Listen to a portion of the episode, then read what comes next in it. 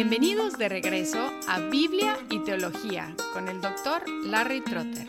Esperemos disfruten el siguiente episodio.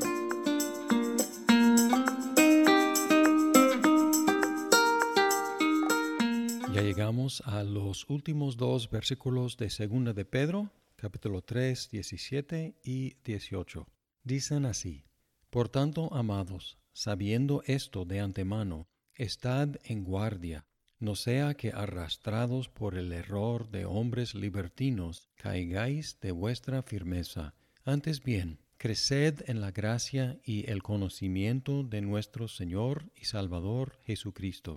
A Él sea la gloria ahora y hasta el día de la eternidad. Amén.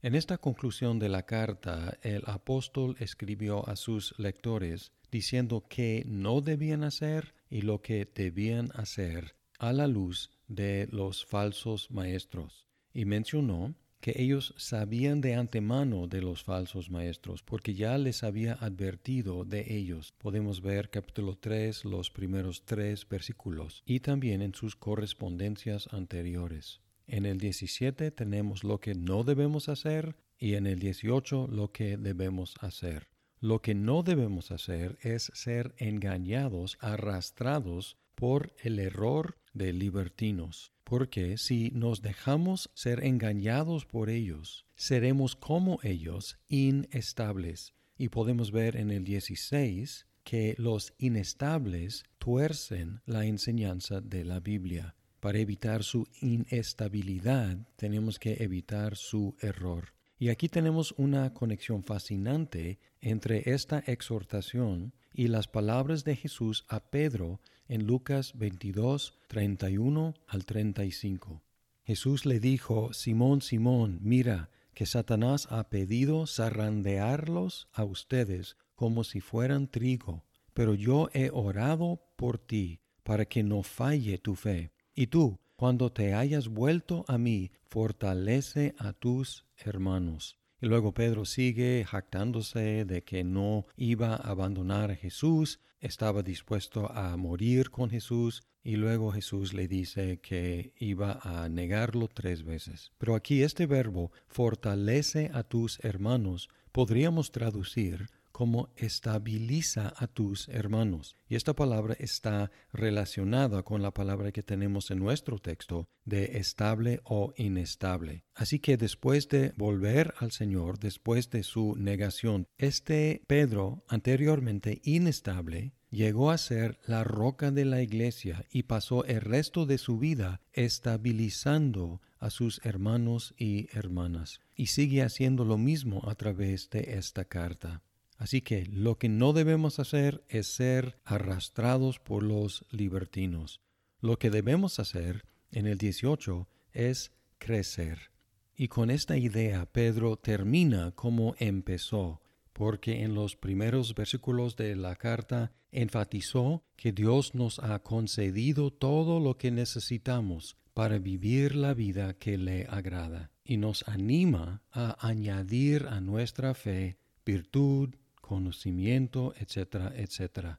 Así que termina la carta con la misma idea de crecer, y aquí habla de dos factores o dos aspectos de nuestro crecimiento. El primer enfoque está en la gracia, crecer en la gracia de Dios. ¿Qué es la gracia? Muchas veces se define como el favor inmerecido de Dios, y no está mal esa definición. Sin embargo, otra definición quizás más bíblica sería el favor de Dios hacia los pecadores o la bondad de Dios hacia los pecadores, porque esta definición enfatiza que la gracia de Dios es para los pecadores. Podemos leer Efesios dos, uno al nueve y encontrar ahí una descripción de nuestra muerte en los delitos y pecados, y que en ese contexto, enfatizando nuestro pecado, que Dios nos salvó por su gracia. El contraste es entre pecado y gracia.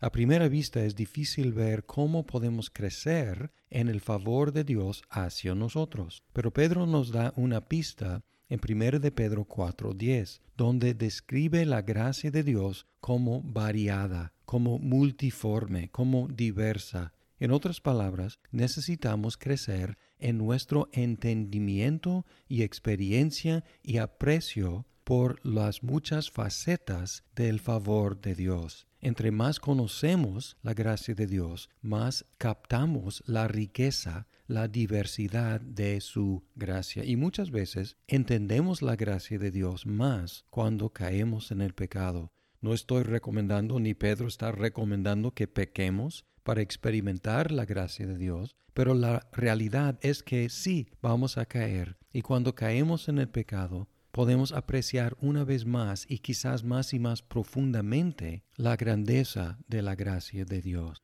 El segundo enfoque está en el conocimiento, una de las énfasis más fuertes de Pedro. Y aquí el conocimiento particular es del Señor y Salvador Jesucristo. Es decir, necesitamos conocer a Jesús como nuestro Señor y como nuestro Salvador, el que manda y gobierna y el que rescata y libera. Y como nunca vamos a conocer completamente a Jesús, siempre necesitamos crecer en Él. Y aquí vemos la necesidad de la Escritura y de la Iglesia. Probablemente es seguro decir que, salvo quizás en algunas circunstancias muy excepcionales, no hay tal cosa como un cristiano en crecimiento que no esté en la Biblia y no esté en la Iglesia. Es el medio principal para nuestro crecimiento y es el cuerpo principal para nuestro crecimiento.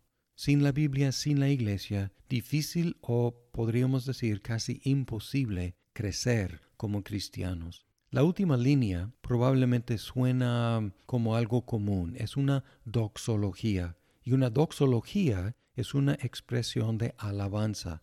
Pero examinando esta doxología más cuidadosamente, encontramos que es casi única en la Biblia. Hay una frase aquí que es única, el día de la eternidad. Hemos escuchado del día del Señor, pero aquí se llama el día de la eternidad. Y otra cosa curiosa y casi única acerca de esta doxología es que está dirigida a Cristo, porque normalmente en casi todas las otras doxologías está dirigida o se refiere a Dios. Aquí se refiere a Jesucristo, a Él, a nuestro Señor y Salvador Jesucristo, a Él, la gloria ahora y hasta el día de la eternidad. Aquí una vez más encontramos la facilidad de Pedro y otros escritores del Nuevo Testamento de poner a Jesucristo en el lugar de Dios. Es este Jesús, este Dios, este Señor y Salvador, quien merece toda la gloria y todo el honor, y a quien debemos conocer y en cuyo conocimiento necesitamos crecer constantemente. Muchas gracias por escuchar este episodio. Si estás disfrutando Biblia y Teología, por favor compártelo con tus amigos. ¡Hasta pronto!